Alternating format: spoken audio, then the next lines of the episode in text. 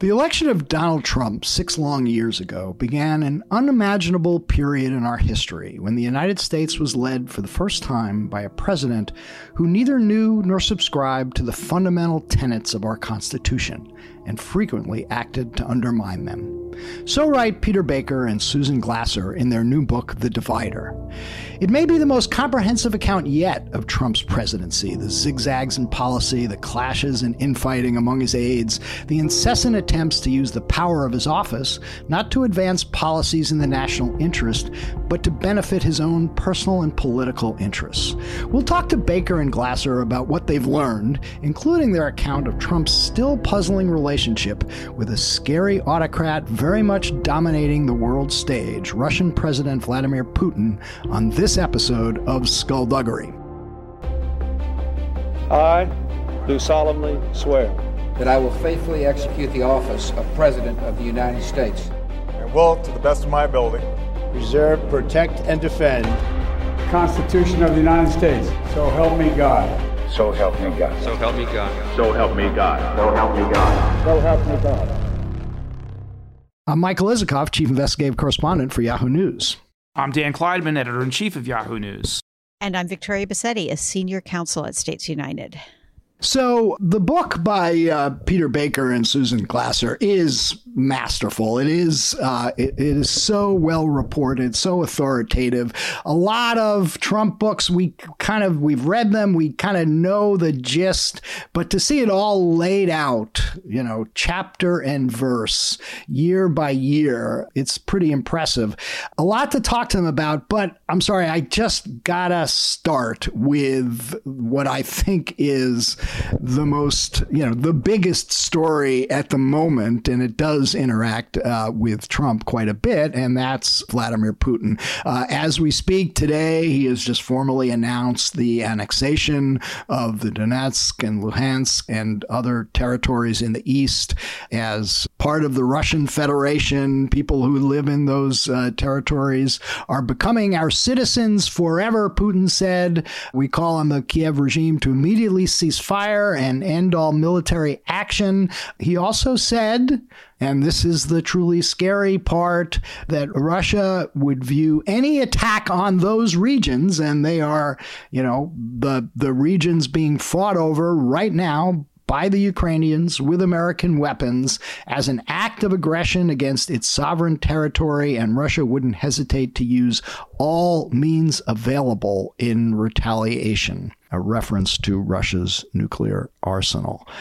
I don't know. We've, um, you know, I think you almost have to go back to the Cuban Missile Crisis to imagine a moment when people are as jittery as they are or should be right now about what Putin is doing.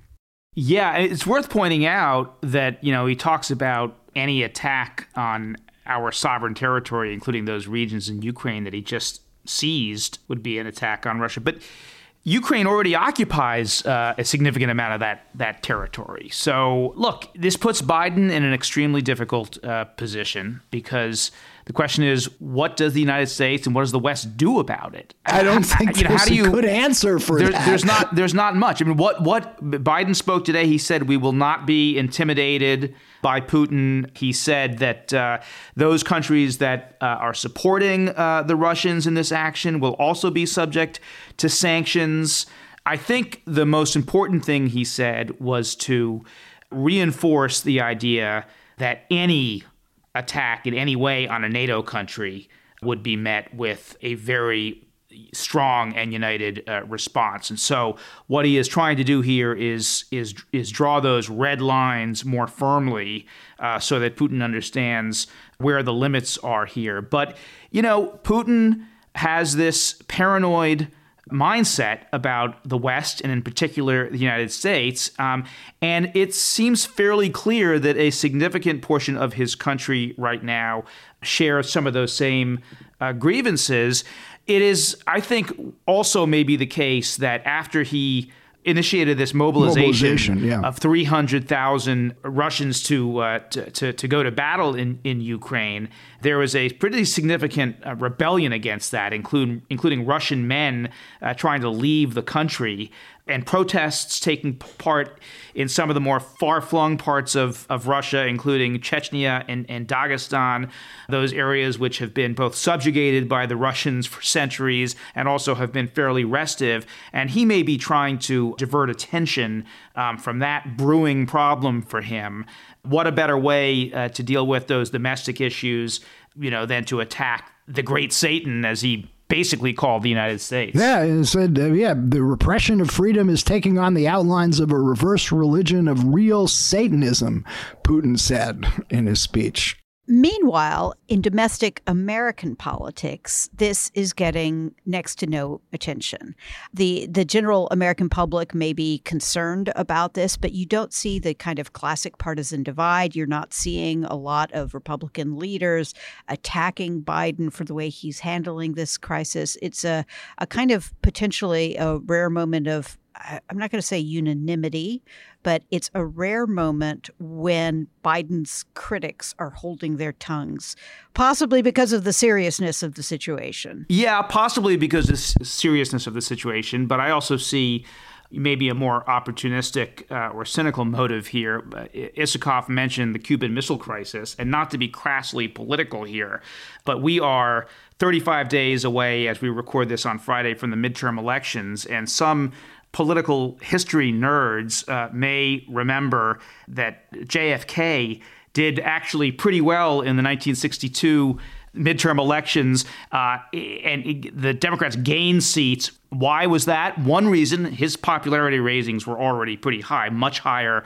Uh, than Biden's are now, but they soared after the Cuban Missile Crisis and his handling of that. So, you know, they could be playing with fire if they attacked Biden at a moment like this. Yeah, so Biden should like announce a blockade of Russia, I guess. Well, it'll, I, you know, that's not going to happen, but it will be interesting to see. Yeah, I, uh, how like, he what handles are the this. what are the consequences they are warning the Russians about if they use uh, nukes in um, in Ukraine? We don't know, um, but it's a good question. Um, we'll want to put to our guests, and we are particularly fortunate to have them. Peter Baker, of course, is the White House correspondent for the New York Times. Susan Glasser is the Washington correspondent for The New Yorker. Um, but not only have they written this great book about Trump, they also uh, worked in Moscow and uh, interviewed Vladimir Putin himself uh, as uh, co bureau chiefs for The Washington Post in the early 2000s. So um, they are as good a guess as anybody to discuss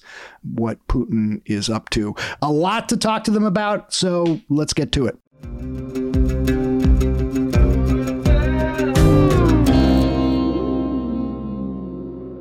We now have with us Peter Baker and Susan Glasser, authors of the new book, The Divider Trump in the White House, 2017 to 2021.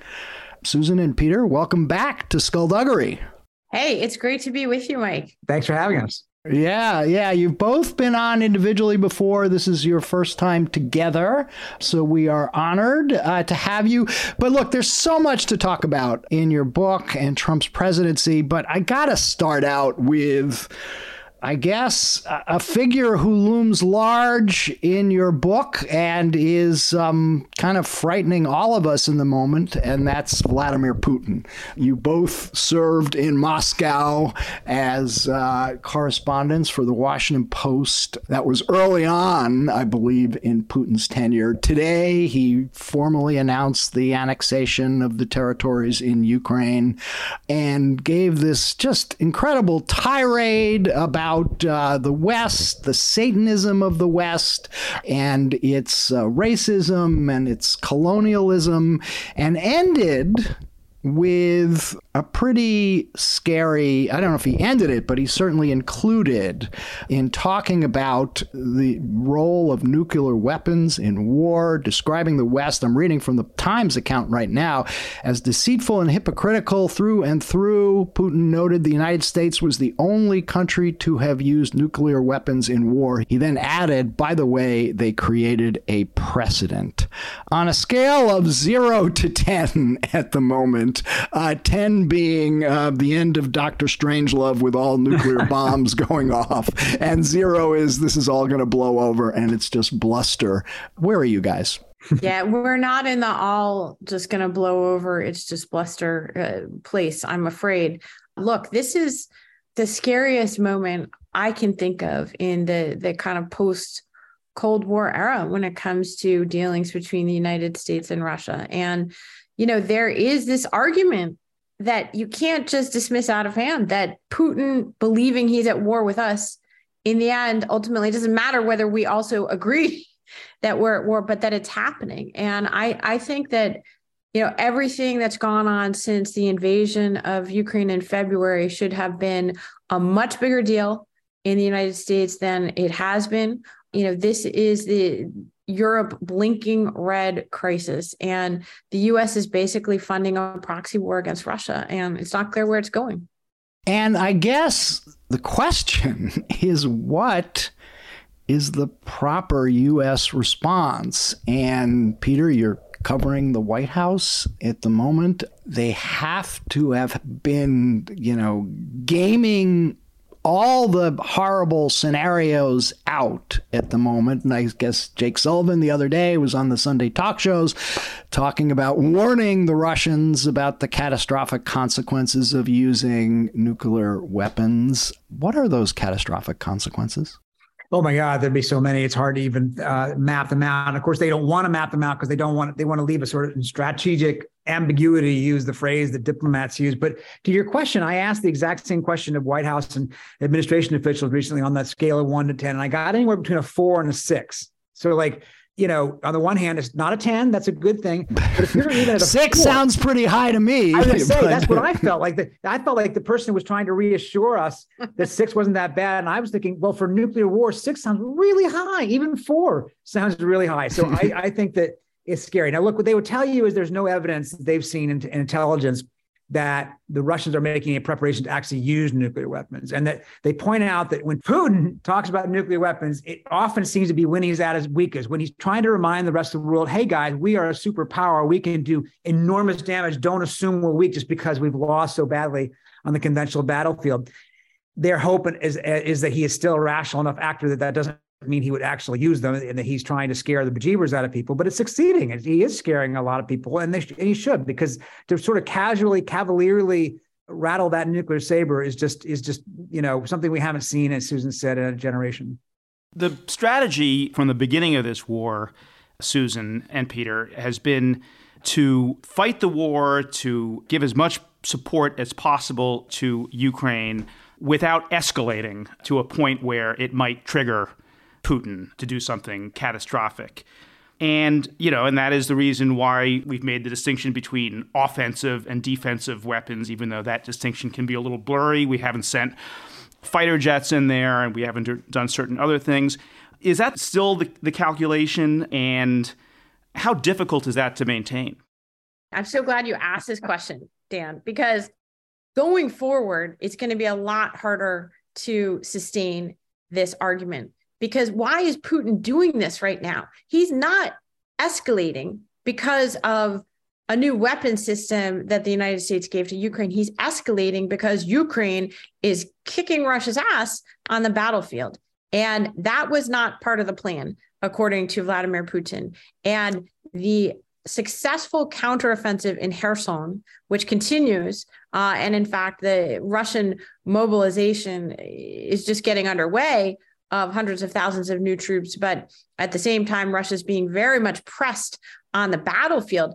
That is the specific trigger and cause for why Putin has begun to reintroduce this kind of nuclear saber rattling into the dialogue. It's the reason that he mobilized Russian society and uh, Russian conscription. It's uh, a reason for what we're seeing right now. And so, again, I think that. Um, you know, for people who've been pushing Biden and pushing Washington to supply more capability more quickly and arguing that the only outcome here that can work is actually just to defeat Russia on the battlefield, you know, that it's not about calibrating this or that weapon system.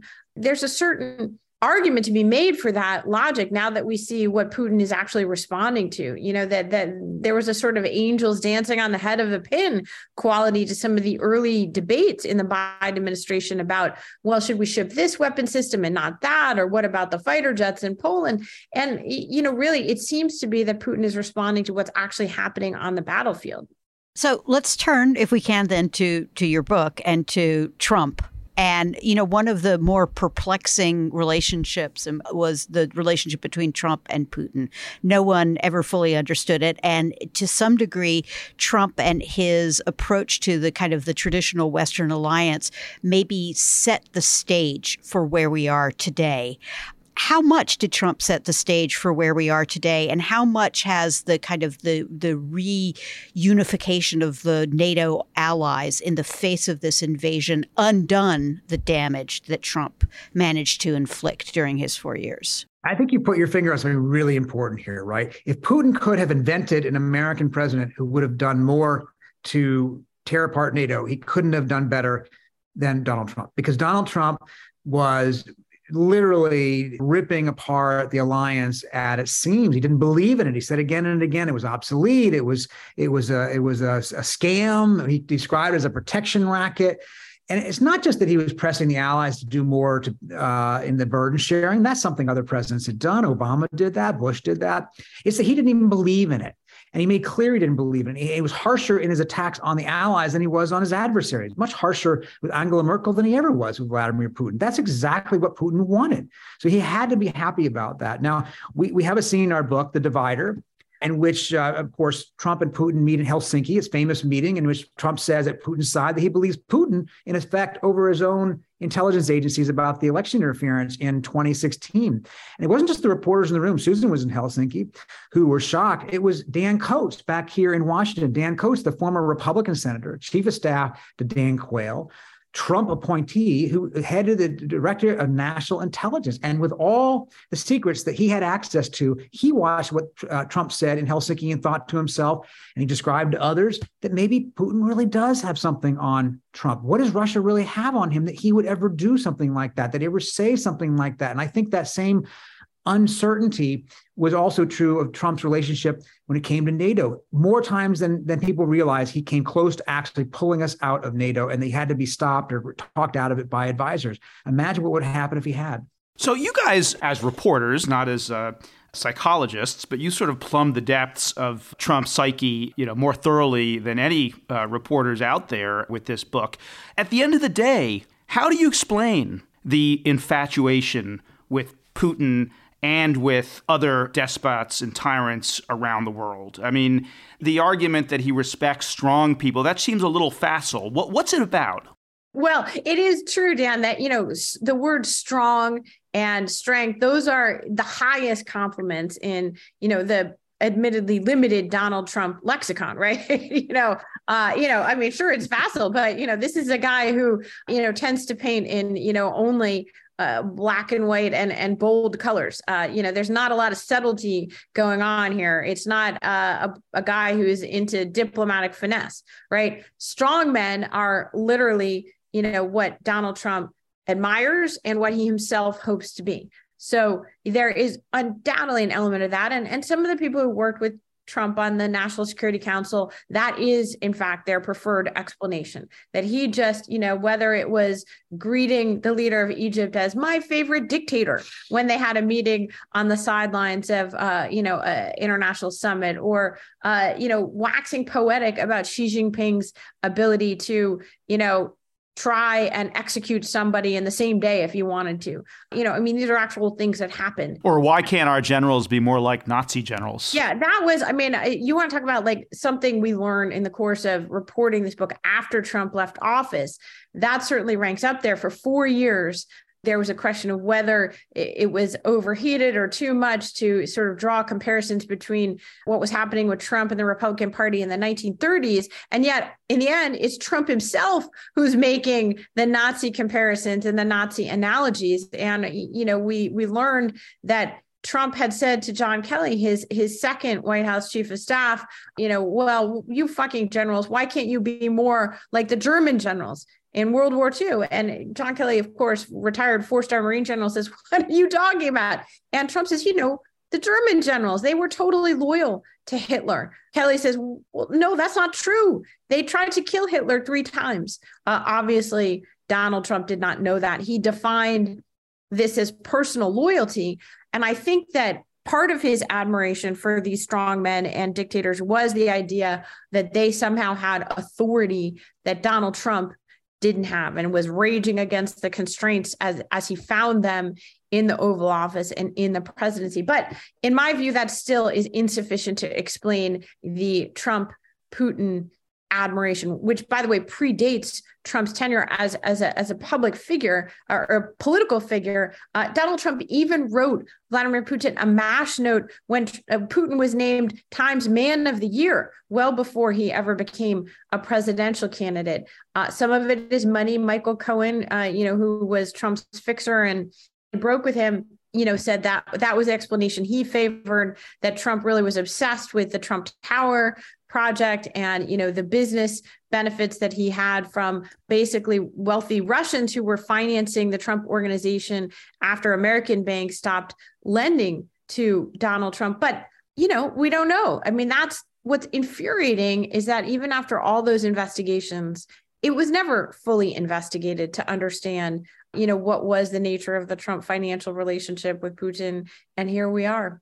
Yeah. I mean you know, that, this is something, you know, I wrestled with when I was writing Russian Roulette with David Corn. And, you know, certainly the fact that he looked at Putin and saw a guy who was running Russia the way he would like to run America, that that was, you know, clearly a part of it. There was the simple business explanation is, you know, he'd been trying to get a Trump Tower in Moscow, not just, you know, during the campaign, but going back years earlier and certainly in the aftermath of the Miss Universe contest. And, you know, in Trump's mind, you know the way you get a big real estate deal like that is you go to the top guy and yes. you suck up to him and you flatter him and you know he'll he'll make it happen. And that's certainly what he wanted. That's one explanation for the the suck ups to Putin. But this has been investigated now for many years. Um, we've got his tax returns. Authorities have seen them. You know, the Mueller investigation uncovered a lot. Where are you? I'm on whether there is more, and if so, what is it? Well, I do think this is going to be one of these questions that's going to be enduring for a long time to come. By the way, I think there'll be lots of books written about this in the in the in the future, like Nixon and Watergate. Plenty of revisionist or new information coming out 10 years from now, 20 years from now. But I think that I think it's a mixture of these things. I do think, you know, it's hard not to think of money as being part of it. As you say, they did, you know, get closed out of American banks and Russia was a great source of income. The real estate things in Miami with all the rich Russians obviously was pretty profitable for him. I do think it's his father who said that the ultimate compliment to somebody was you're a killer. And who's the biggest killer in the world right now? Well, you know, yeah. one of them would be Vladimir Putin. But there's also what's interesting about it, though, Mike, is how much of a one way street it is, right? In other words, this is not Putin showering Trump with admiration. He doesn't sit there and offer lots of brilliance, uh, you know, uh, flattery of, of Trump. It's quite the opposite. There's a, scene in our in our book where Trump and Putin are meeting on the sidelines of the G20 summit in Osaka, Japan. And Trump is doing the Trump thing. They're all braggadocio. You know, they love me in Poland. They're going to name a fort after me, Fort Trump. And they love me in Israel. They're going to name a settlement after me, Trump Heights. And Putin has his number, right? He, he looks at him. He says very droll. He says, well, maybe they should just name all of Israel after you, Donald. And it's this moment of truth, I think, in a way where you see him mocking Trump's pretensions and narcissism, right? He has his number. He's not flattering Trump. It's the other way around. Trump is the supplicant to Putin. He's he's trying to to charm and win over Putin, and Putin is sort of reserved and distant and, and immune in some ways to this charm. So it's still an enduring mystery about what. I, I got to say, it's a little uh, scary to think that Putin was the sane one in that relationship. Well, but he, I mean, but the truth is, is that Putin is a very different character. There are certain commonalities that they have in terms of the agendas that they pursued for their countries, right? But Putin is a, a disciplined, KGB operative in the Kremlin, right? And he is the man who, you know, when I met with him in the Kremlin, uh, the very first meeting he had with American journalists in uh, the spring of 2001, he's the guy who read all the briefing books, who memorized all the facts and figures to spit back at people, uh, you know, who projected the sort of like uh, no blood but ice water runs in my veins you know until you pressed one of his buttons in which case he you know sort of spouted obscenities about the chechens. You know donald trump is undisciplined he is you know not just ignorant he would never you know take the time to memorize his briefing books he wouldn't even read briefing books he wouldn't listen to briefings he defined the role of president as sitting in the private dining room off the Oval Office and watching six hours of television a day. And by the way, Vladimir Putin and his operatives figured out how to penetrate Trump's media bubble with their propaganda. Donald Trump was saying unbelievable things that came right from Russian intelligence about Ukraine and about the 2016 election interference from almost the day that he became president. He he had a meeting he had a meeting in the Oval Office with the then leader of Ukraine, Petro Poroshenko, in the spring of 2017, in which he told him basically what Vladimir Putin, as if he was a, a marionette puppet, he, he told the leader of Ukraine, well, you're not a real country because, uh, you know, they speak Russian there anyways in Crimea and they'd rather be part of Russia given their contrasting characteristics and qualities, it does raise an interesting question, which is which one of them is more dangerous. I mean, I that's a rhetorical question, although feel free to answer it if you want to. But I think Victoria had a question. Well, I was going to turn away from the uh, always uh, an, an, incredibly fascinating relationship between Trump and Putin and kind of pivot to the lasting damage that Trump has possibly done on dom- on domestic policy and on uh, on democracy in the United States. One of the things about your book is is that it's it's as much a story about the people who stopped Trump as it is a story about Trump himself.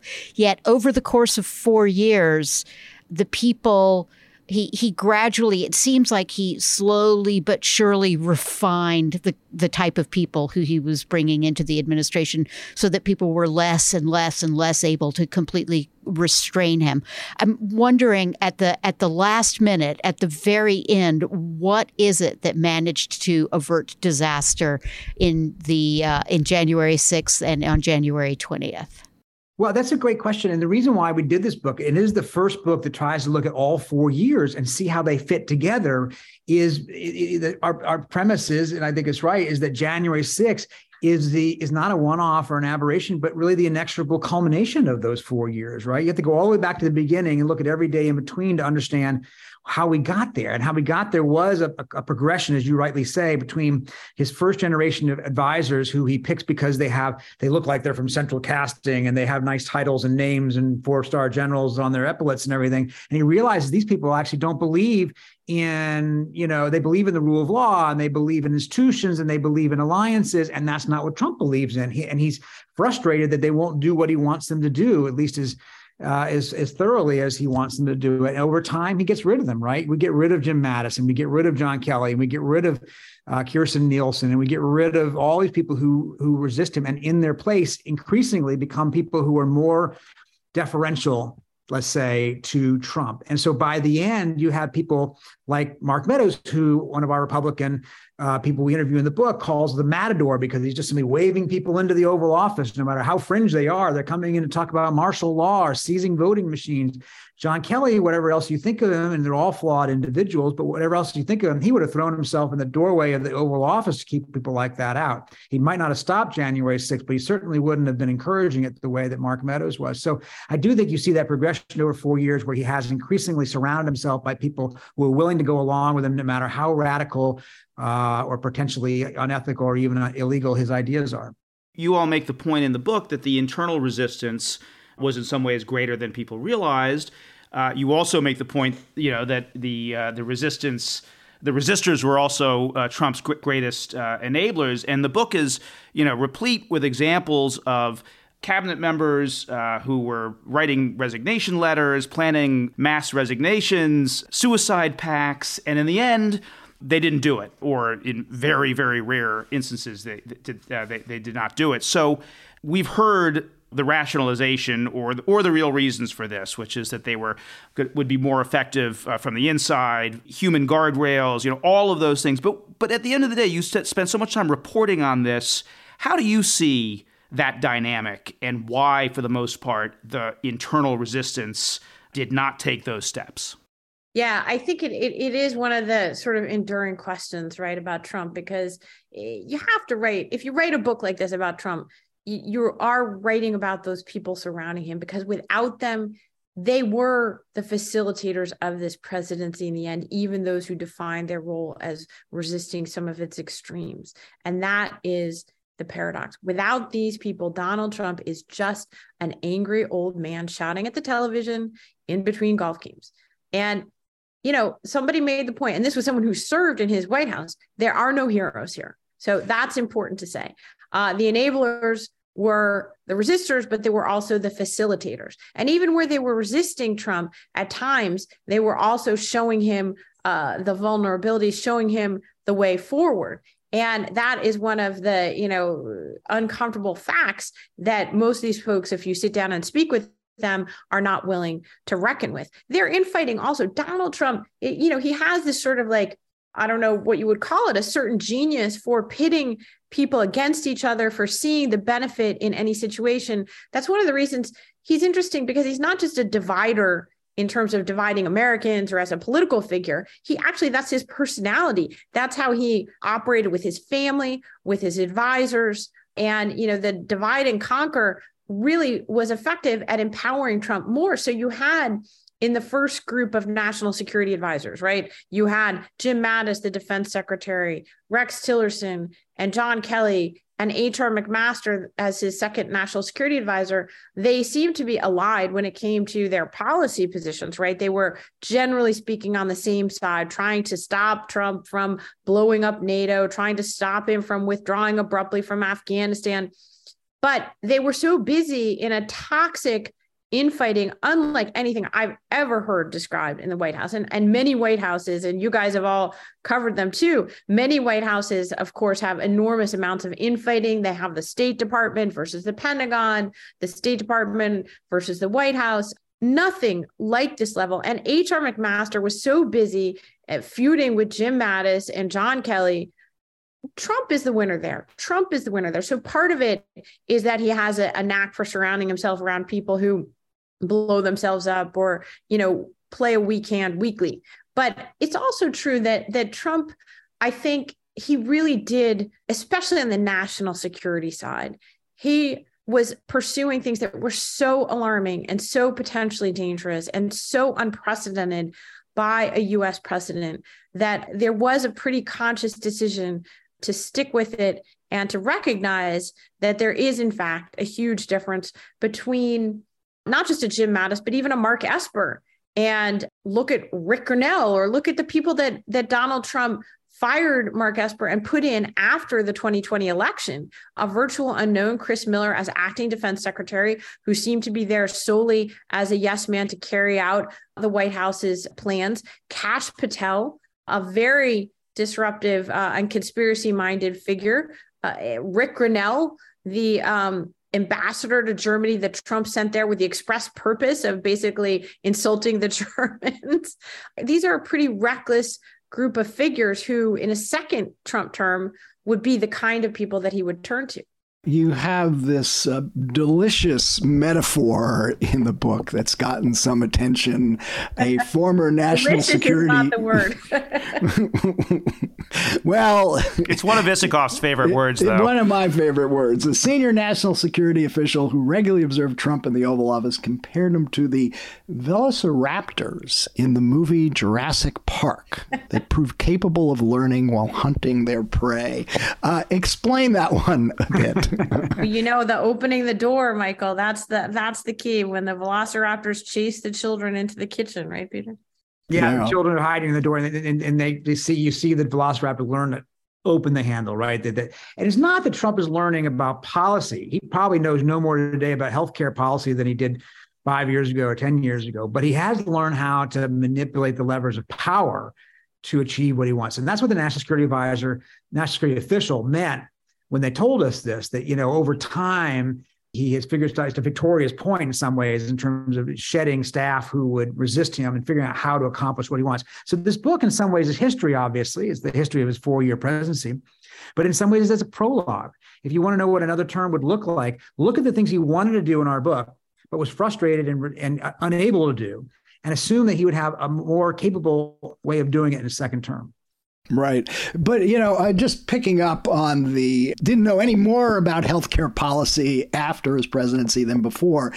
It does uh, underscore another point you make that is one that frankly a lot of us observed during the when he was first running for president which is that he didn't know anything about anything. I mean, you right. He did not know that Puerto Rico was part of the United States, did not know whether Colombia was in North America or South America, thought Finland was part of Russia and mixed up the Baltics with the Balkans. He got confused about how World War I started, did not understand the basics of America's vast nuclear arsenal, did not grasp the concept of constitutional separation of powers, did not understand how courts worked. How do I declare war? He asked at one point to the alarm of his staff, who realized he was unaware that the Constitution prescribes that role role for Congress.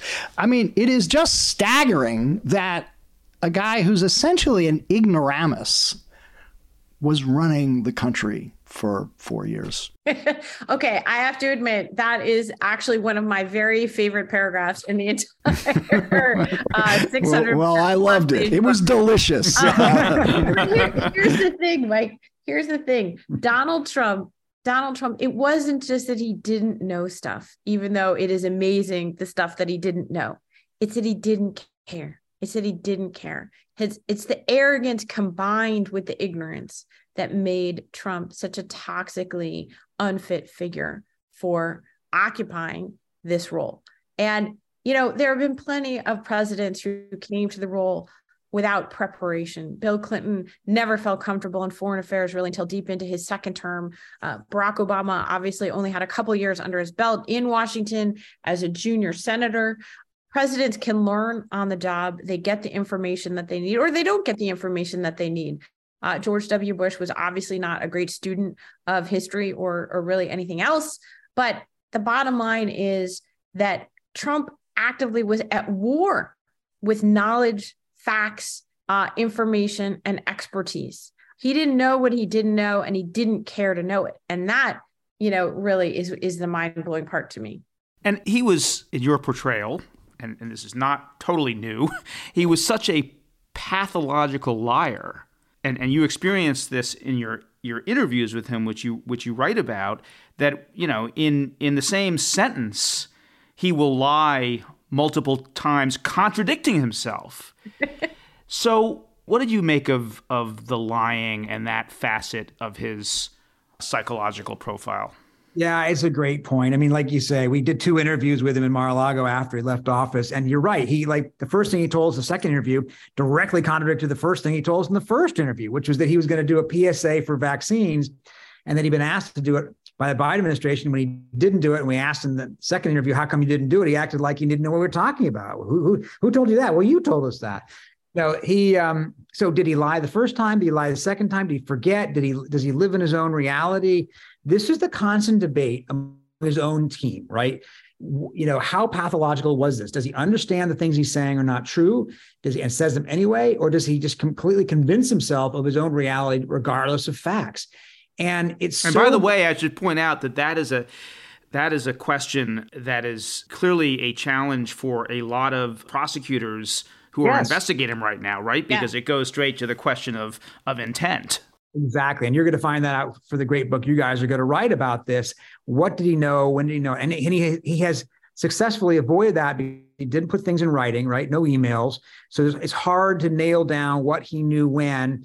But like the January 6th committee, I think did a pretty good job of, of bringing people out to show that he was told again and again and again by his own people, not by liberal Democrats, not by the news media, by his own people that he had lost and that there was not, in fact, some great fraud that had stolen the election from him. And he went out and said it anyway right? So that does suggest he does know the difference between truth and and fiction and he's and he just picks fiction. And he how many times did he tell us that barack obama was not born in the united states only to simply give up uh, right when he was running for president he realized it was harmful to him and say okay fine he was born in the united states. It's intentional And I do think that it's just, uh, you know, eh, that's the, that's the heart of the Letitia James suit that she just filed. That he invents things to suit his own needs. It's not a 10,000 square foot apartment. It's a 30,000 square foot apartment. It's not a 76 story building. It's a 86 story building or what have you.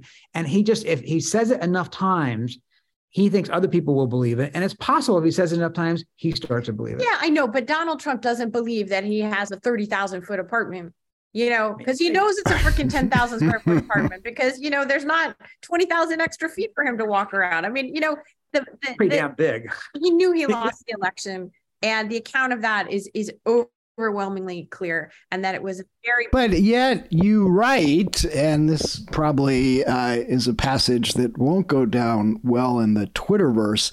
Democrats meanwhile continued to chase after the fantasy of a knockout punch a transformative moment when a federal prosecutor's indictment or an eviscerating judge's decision or an embarrassing defeat of one of his proteges would finally shatter trump's armor. Yeah, I mean, that's not a question of opinion Michael. It hasn't happened. Hasn't happened. In fact, you guys know, you know, better than we do.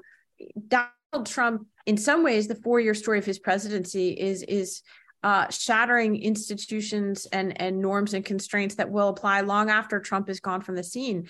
Impeachment, he's shown, is is is a hollow threat in this in this age of uh, political polarization and rather than constraining Donald Trump uh, not only did it not constrain Donald Trump, but his the two failed impeachments of Donald Trump have now shown future presidents that they can be much less worried about the threat of being impeached because it's practically speaking impossible to get a Senate majority to vote to convict.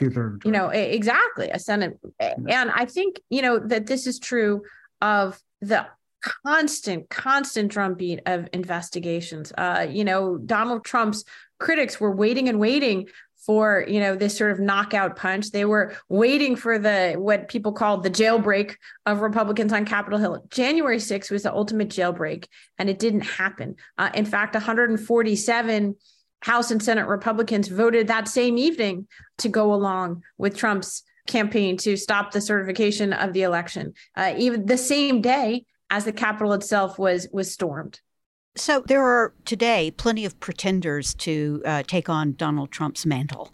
There are uh, p- plenty of Trump wannabes who want to take over.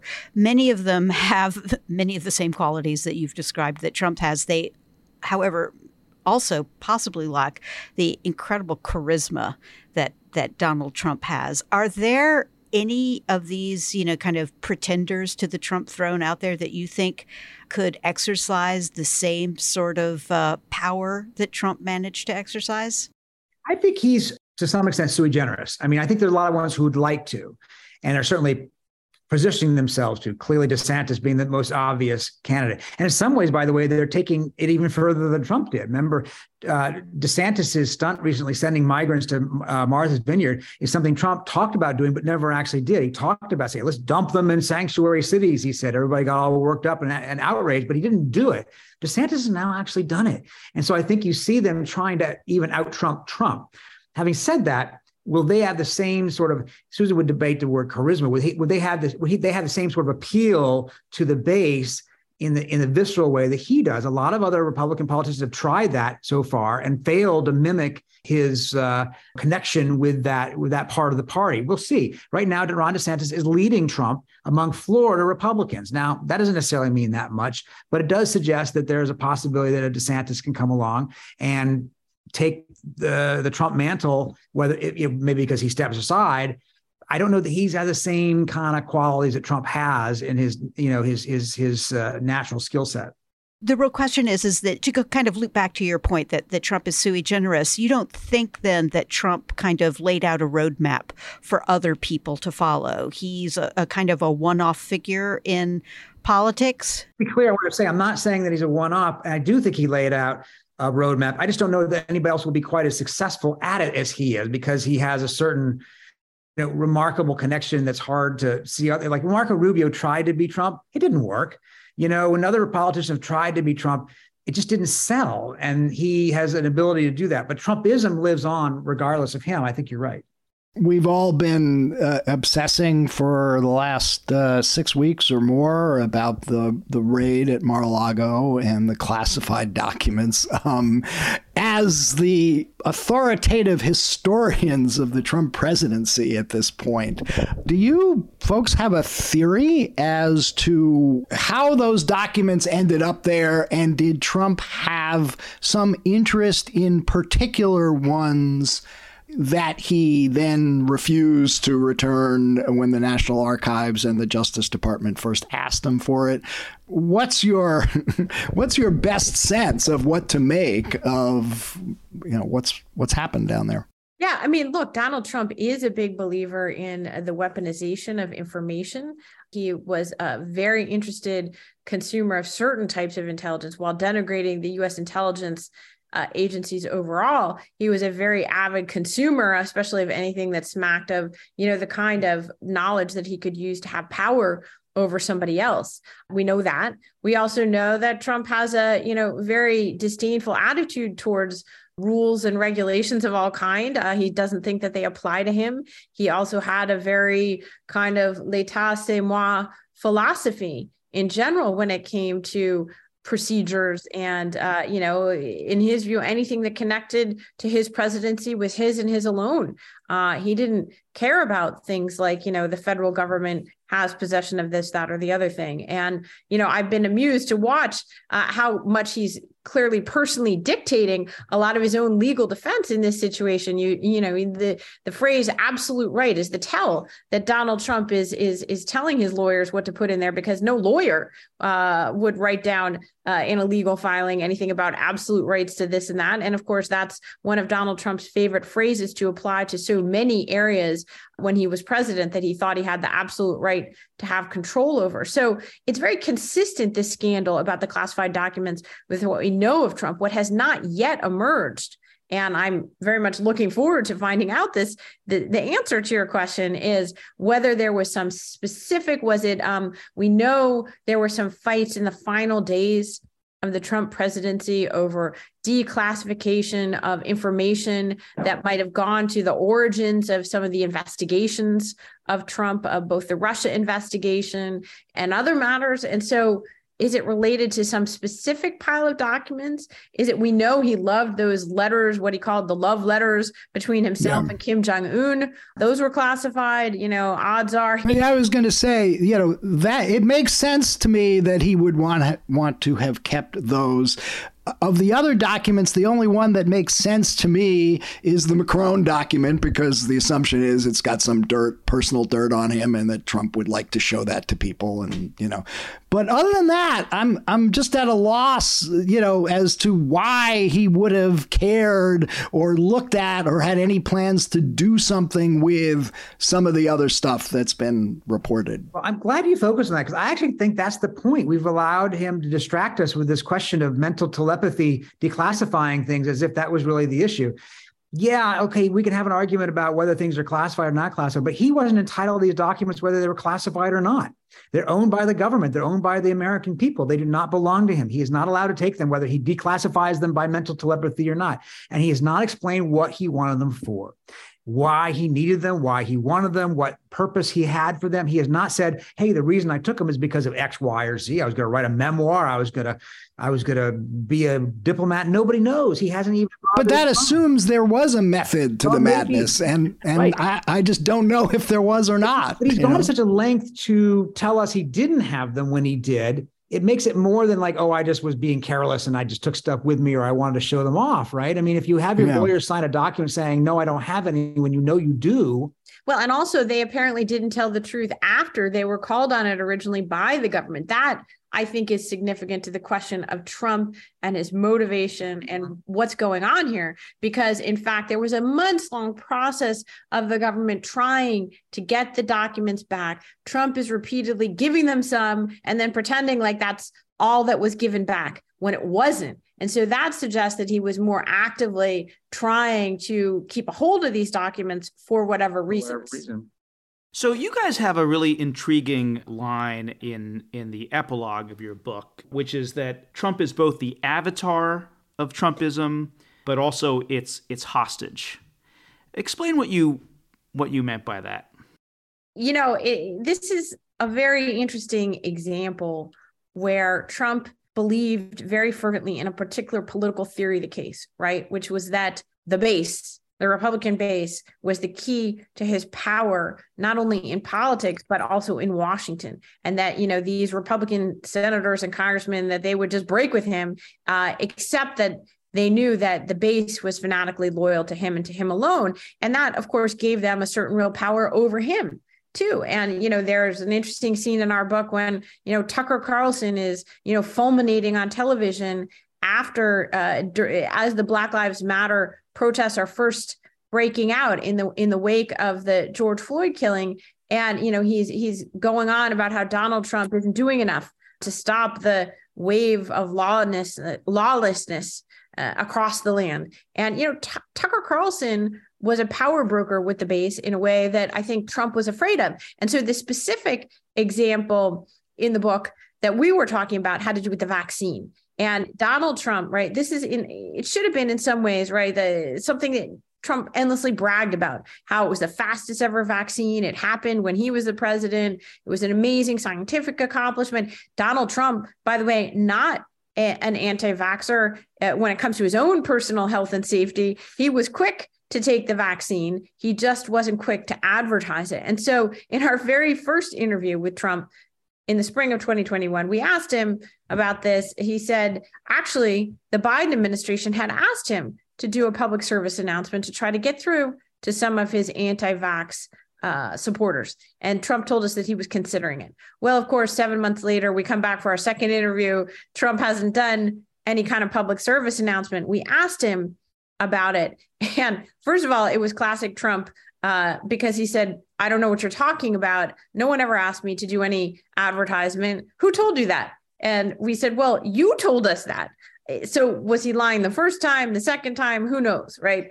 Very Donald Trump. But it what happened in between the two is very instructive because Trump had mentioned the vaccine at one of his rallies and he was booed by his own crowd. And from then on, Donald Trump was not talking about the vaccine, not bragging on it. This is an example, I think, of him being afraid of his own base and letting them lead. And arguably now they're leading him right into QAnonism. Uh, in 2020, he flirted with it. He said, Well, they just support me. Uh, I don't know much about it. Now he's openly using their symbols, playing their anthem at his rallies. That that is a great point, Susan. And I I actually don't I can't recall another time when Trump was booed at his own rally. I think that was in Alabama. Is that right? Yes, that's right. Um, what what a what an extraordinary moment, and they are leading him down a darker path. Okay, to wrap up, I've got three questions I want to ask on the same uh, zero to 10 scale uh, I used Uh-oh. before about Putin. Those are for uh, And this is uh, starting with Will on a scale of zero to 10, will Donald Trump be the Republican nominee for president in 2024? Number two, uh, same scale, will he be elected president again? And third, if he is zero to 10, will you write another book about a Trump presidency? um, our, uh, go, for it. one of our one of our reviewers wrote they liked the book. He just hoped we didn't write a sequel. But we, uh, you know, I think that one to ten. I mean, like you know, I think if he, if he runs for the nomination, I think he gets it. I think that's a you know an eight or nine or something like that because I think that there isn't. I mean, I don't think there's anybody who can stop him at this point from getting the nomination.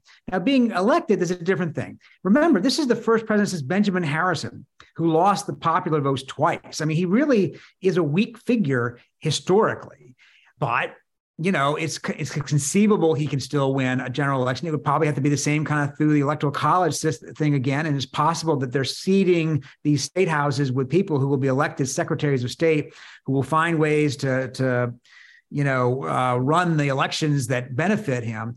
So in that sense, it's not zero. I don't know, maybe a three, four, five, something like that. I, that's pretty scary as well. well. You know, five, well, that's that's yeah. about what the chance of nuclear war is, right? Yeah. yeah. So, yeah. I know. Thank you, Peter. You're assessing nuclear war and Trump returning to office I, about the same level. The the nuclear war assessment was by the Biden. But anyway, yes, um, I get it. Um, and as for writing a sequel, guys, um, I, I want to thank you. It's a um, it's a great read, and it's also you know the most authoritative account of uh, the four years we all lived to. The book is The Divider. Peter and Susan, thanks for joining us. Thanks for having us. Oh, it's great to be with all of you. Thank you so much.